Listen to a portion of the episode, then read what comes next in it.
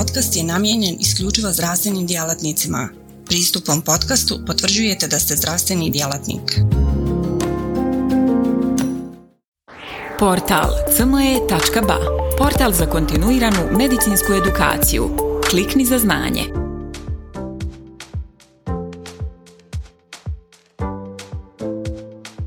Dobrodošli u drugi dio serije prezentacije beskrvni klinički postupci za liječenje kritične anemije i krvarenja, a drugi dio se bavi planiranim operacijama. Postupno ćemo raspravljati o principima operacijskog planiranja i optimizacije te dokazanim beskrvnim intra i operacijskim postupcima. Operacijski beskrvni postupci temelje se u potpunosti na istim principima kao i beskrvno liječenje. To su tri principa, optimizacija hematopoeze, minimiziranje gubitka krvi, poboljšanje tolerancije na anemiju, a svakako važnu ulogu ima suradnja multidisciplinarnog tima. Ova tablica pokazuje što je potrebno učiniti prije, tijekom i nakon operacije. Sve se uglavnom vrti oko toga da je vlastita krv još uvijek najbolje što možemo imati u našim venama, a mi činimo sve da što više vlastite krvi ostane u cirkulaciji. Mi to, nažalost, ponekad zaboravimo i stalno mislimo da će strana krv u potpunosti zamijeniti vlastitu krv pacijenta, ali to nije istina. Vlastita krv je vlastita krv i ništa se s njom ne može usporediti. A postavlja se pitanje koliko vlastite krvi možemo uštedjeti ako primjenimo principe beskrvnog liječenja. Kao što je vidljivo iz ove tablice, 8 do 10 jedinica vlastite krvi po pacijentu, a to uopće nije malo. Pitanje. Kada u stvari pripremamo pacijenta za operaciju i u kojem će se okviru odvijati prije operacijska priprema, Prvo želimo dijagnosticirati i liječiti preoperacijsku anemiju. Zatim korigirati koagulopatiju i optimizirati toleranciju na anemiju. Mi ne želimo trošiti vlastitu krv pacijenta na pretrage koje nisu potrebne za operaciju i stalno uzimati epruvetu za epruvetom krvi. Također ne želimo dopustiti da nam medicinska sestra i laboratorij diktiraju koliko ćemo krvi izvaditi. Mi u stvari pažljivo promišljamo i planiramo uzorkovanje krvi. Ovdje nema mjesta rutinskom vađenju krvi. Prva vrlo važna točka prije operacijske pripreme je otkrivanje, dijagnoza i liječenje prije operacijske anemije. Prije operacijsku anemiju treba otkriti dovoljno rano, po mogućnosti 4 do 6 tjedana prije operacije, kako bi se ostavilo dovoljno vremena za učinkovito liječenje. A budući da je nedostatak željeza najčešći uzrok anemije, ključno je pravilo dijagnosticirati vrstu nedostatka željeza i zatim učinkovito nadoknaditi željezo. Nažalost, iz kliničke prakse je vidljivo da nam dolaze pacijenti kod koji se liječnici opće medicine uopće ne bave parametrima manjka željeza, iako pacijenti i dalje imaju simptome anemije, posebno umor, a kod žena miome koji uzimaju najviše željeza, a to čak, nažalost, i ginekolozi često zanemaruju. Iz tog razloga u sljedećem dijelu ćemo još temeljitije prodiskutirati o uzrocima anemije, a želim istaknuti da svako liječenje anemije, a makar i vrlo kratkotrajno, ima svoju svrhu i učinkovitost. Ovdje imamo jedan od algoritama za dijagnosticiranje perioperacijske anemije. I kao što sam već spomenuo, najvažnije je pravilo procijeniti parametre željeza i to feritin i saturaciju transferina, a tako ćemo saznati radi li se o anemiji zbog jednostavnog nedostatka željeza, anemiji zbog kronične upale s nedostatkom željeza ili anemiji zbog kronične upale. To će nam pomoći da odaberemo učinkovito liječenje za anemiju, a uglavnom željezo ili eritropoetin. Nakon što smo riješili prije operacijsku anemiju, sljedeći ključni korak je korigirati koagulopatiju prije same operacije, budući da ona ima veliki utjecaj na količinu operacijskog gubitka krvi. Koji su to važni koraci u optimizaciji koagulacije? Prvi korak je otkriti u osobnoj i obiteljskoj anamnezi bilo kakve poremećaje krvarenja. Drugi korak je pregledati korištene lijekove i razmisliti o njihovom prekidu uzimanja. To osobito je važno u slučaju salicilata, varfarina i biljnih dodataka koje gotovo svi naši pacijenti uzimaju prema savjetima s interneta i prema reklamama. I ključni, treći korak o kojem sam već govorio je edukacija medicinskih sestara i laboratorija da minimiziraju jatrogeni gubitak krvi koriste pediatrijske epruvete. Korigirali smo anemiju, korigirali smo koagulopatiju, a sada još moramo optimizirati toleranciju anemije. A kako to možemo učiniti?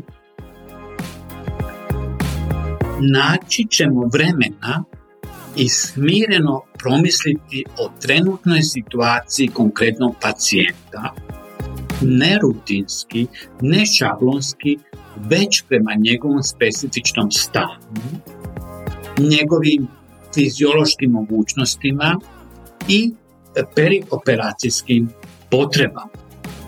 Prva točka. Usporedimo procijenjeni gubitak krvi s hemoglobinom prije operacije, a ovdje vidimo jednu od mogućih formula. Prema individualnim e, potrebama povećat ćemo prije operacijski hemoglobin, vodeći računa o tjelesnoj težini pacijenta. Kao što grafikom pokazuje, što su pacijenti manji, to im je potreban viši hemoglobin. Druga točka. Ključna je prije operacijska multidisciplinarna suradnja i rasprava koja bi trebala uključiti najmanje iskusnog kirurga, iskusnog hematologa i iskusnog anesteziologa oni će pripremiti plan liječenja za određenog pacijenta. I treća točka, budući da je srce glavni kompenzacijski organ kod teške anemije, neophodno je prije operacijski dijagnosticirati i liječiti svaku kardiovaskularnu bolest, te do dana operacije maksimalno poboljšati frekvenciju rada srca, a to u potpunosti isto vrijedi i za funkciju pluća. Pacijenta smo temeljito pripremili za operaciju. Sada dolazimo do intraoperacijskih principa. A što to uključuje? Vrijeme operacije s maksimalnim brojem eritrocita, kiruške i anesteziološke tehnike koje štede krv, te optimizacija oksigenacije. Koje su to kiruške i anesteziološke tehnike koje možemo koristiti? E, uglavnom, svi navedeni postupci uštedne krvi pacijenta su u potpunom skladu s konceptom WHO, a to da je vlastita krv još uvijek najbolje što možemo imati u našim venama, a takav stav o vlastitoj krvi je također poštivanje same krvi i poštivanje života pacijenta koje im nismo mi dali niti krv, a niti život, a oni su nam ga poverili s dužnim poštovanjem i s povjerenjem. Zbog toga je najučinkovitiji zahvat brza i vješta kiruška tehnika iskusnog kirurga, a stvarno ništa ovo neće zamijeniti.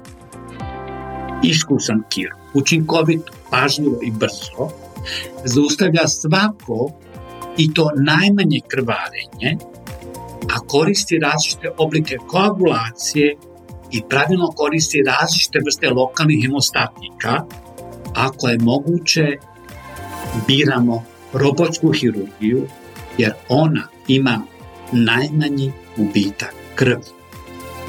Također biramo adekvatnu vrstu anestezije kako bi gubitak krvi bio što je moguće manji.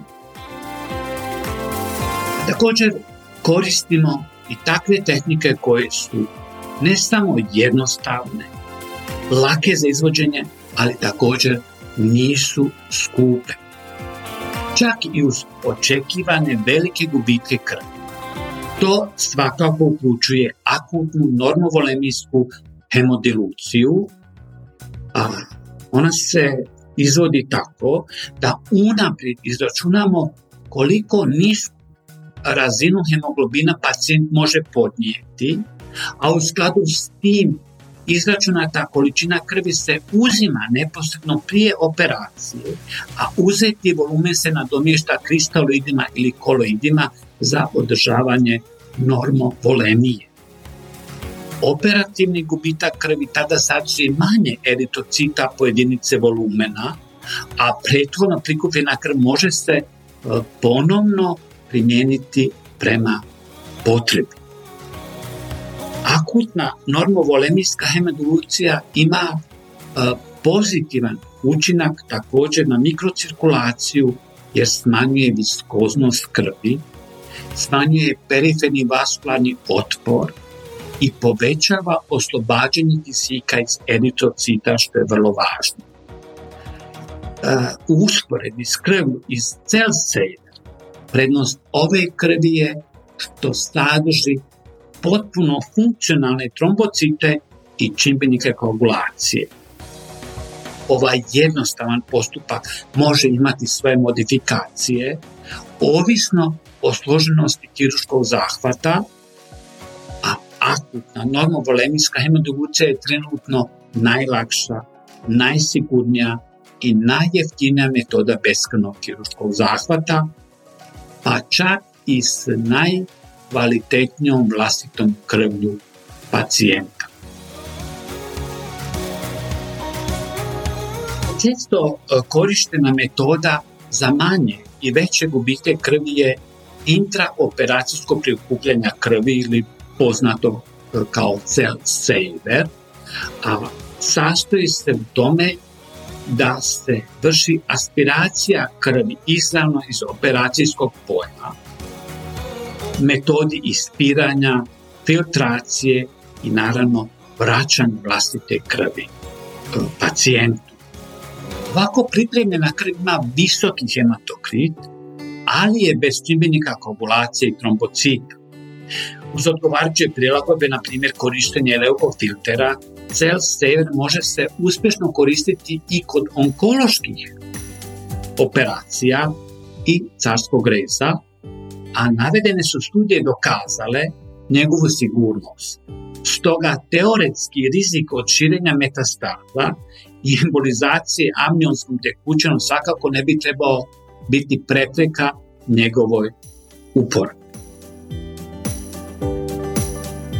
Uz napore da sačuvamo što više vlastite krvi pacijenta, moramo paziti i na održavanje pravilne funkcije koagulacije.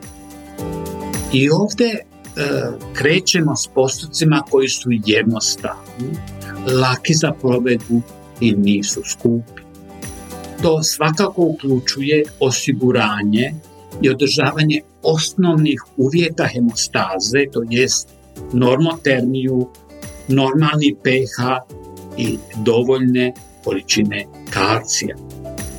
U slučaju značajnog gubitka krvi preferiramo infuzijske otopine koje najmanje negativno utiču na koagulaciju, a to su uravnotežene otopine kristolita.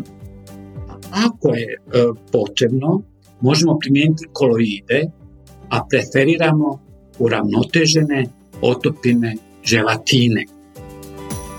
Možemo se prisjetiti da se kod većih gubitaka krvi od faktora koagulacije prvi gubi fibrinogen, pa ga u dovoljnim količinama također moramo nadoknaditi. A u slučaju pojačane fibrinolize ili rizika od iste, prema važećim preporukama primjenjujemo antifibrinolitike, a to je svakako tranexemična kiselina. Možemo tada primijetiti da u piramidi na slici prema porastu intenziteta gubitka krvi dajemo i druge čimbenike koagulacije, na primjer desmoprestin, ali možemo uzeti u obzir i off-label davanje rekombiniranog faktora 7a. Mi smo sada raspravljali o postupcima prije i tijekom operacije, a sada se želimo okrenuti postupcima poslije operacije. To uključuje maksimiziranje eritropoeze, brzo zaustavljanje akutnog krvarenja, povećanje opskrbe, smanjenje i potrošnje kisika. I opet, ključna suradnja je svakako multidisciplinarnog tima. Prvom dijelu smo detaljno govorili o tome kako maksimizirati eritropoezu, te kako povećati opskrbu i smanjiti potrošnju kisika, a sada nas zanima kako brzo riješiti akutno poslije operacijsko krvarenje bez davanja krvi.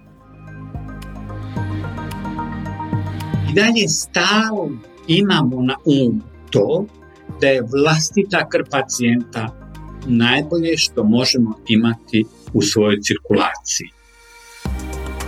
Stoga je bitno pažljivo pratiti pacijenta i njegove vitalne funkcije, te biti oprezan i osjetljiv na znakove krvarenja, brzo i na vrijeme reagirati i što prije zaustaviti krvarenje.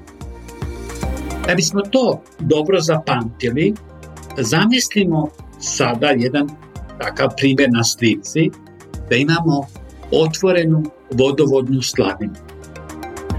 Ako nju ne zatvorimo, sve će i dalje nekontrolirano svugdje teći. I imamo poplavu oko sebe. Još uvijek koristimo jednostavne, izvedive, ne skupe metode poput embolizacije, endoskopije i operacijske revizije. A ukoliko je moguće izvršavamo prikupljanje krvi iz drenaže, a želim ponovno naglasiti potrebu da se vađenje krvi svede na minimum. Korigirat ćemo svaki poremećaj koagulacije, kao što sam već govorio, i maksimizirati proizvodnju eritrocita tako što osiguravamo sve potrebne elemente za eritropoezu. Sada u zaključku želimo e, sažeti što je najvažnije za uspješnu beskrvnu operaciju. Je li to moderna oprema, najnoviji lijekovi ili skupa tehnologija? Imamo zanimljivo iskustvo jednog kolege iz Nigerije koji je to rekao ovako. Najvažnije je spremno osoblje koje želi pomoći uz dobru pripremu i pažljivo korištenje dostupnih opcija čak iako su one vrlo ograničene. Zapamtimo, ključni klinički postupci za planirane operacije su pod jedan, pažljivo planiranje od strane multidisciplinarnog tima iskusnih liječnika. Pod dva, prije operacijska maksimizacija količine eritocita. Pod tri, vješta operacijska tehnika iskusnog kirurga i pod četiri, učinkovito liječenje poslije operacijske anemije i akutnog gubika krvi. I to što je najvažnije, imati spremno osoblje koje želi pomoći pacijentu. Hvala na pozornosti.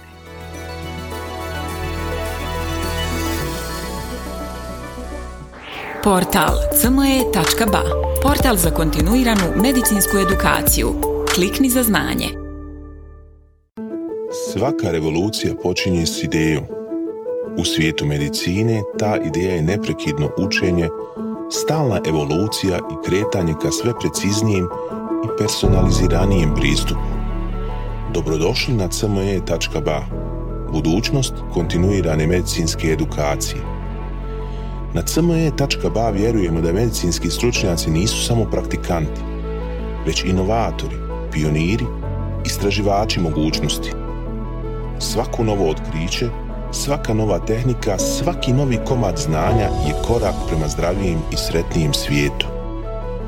U duhu onih koji su se usudili razmišljati drugačije, kreirali smo online portal koji pruža više od puke informacije nadmašuje tradicionalne granice edukacije, nudeći imerzivno, dinamično i beskrajno prilagodljivo iskustvo učenja.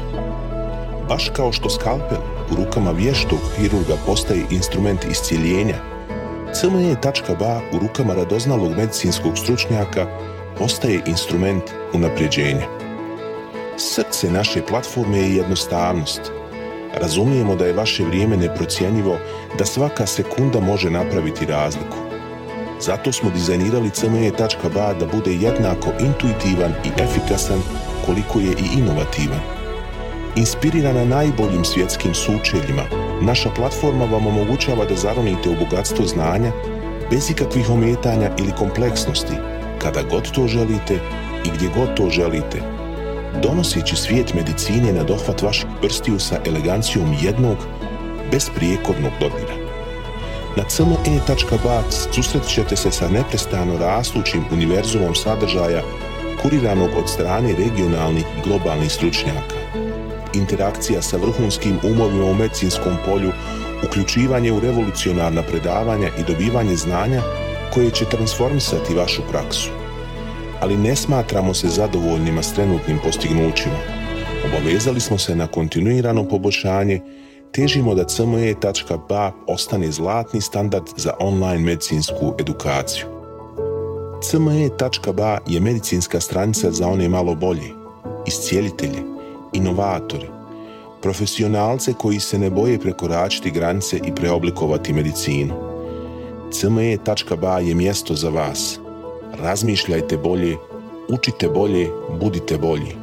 Stoga kliknite za znanje i pristupite na cme.ba, gdje učenje nikad nestaje, gdje strast susreće profesiju, gdje medicina susreće inovaciju.